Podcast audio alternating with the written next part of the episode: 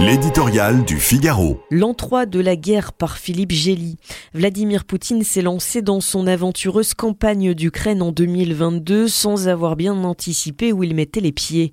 Deux ans de durs combats, d'humiliants revers à Kiev et à Kharkiv, quelques succès chèrement payés à Mariupol ou Bakhmut, l'isolement international du pays, son basculement en économie de guerre, la perte de quelques 300 000 hommes au front et la fuite de 800 000 autres à l'étranger, tel est le bilan déjà coûteux de sa témérité. Pourtant, le chef du Kremlin entend consolider ses acquis en 2024 après avoir poussé les Ukrainiens et leurs alliés occidentaux aux limites de leurs forces.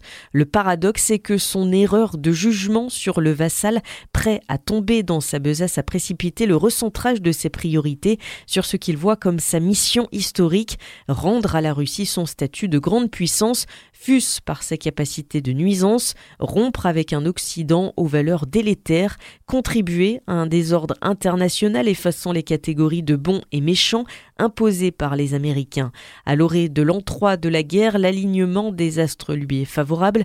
Candidat à un cinquième mandat parce qu'il n'y a pas d'autre choix possible selon lui, l'autocrate de Moscou sera réélu, son coup fait rire en mars avec plus de trois quarts des voix comme en 2018, inscrivant son action dans le très long terme depuis la réforme de la Constitution en 2020 qui l'autorise à régner jusqu'en 2036. Il aura 84 ans. Le néo-tsar se fait champion d'une Russie autosuffisante, promesse de repli sur soi et de résistance au long cours à un monde hostile, capable de tenir le terrain en Ukraine et peut-être de repasser à l'offensive.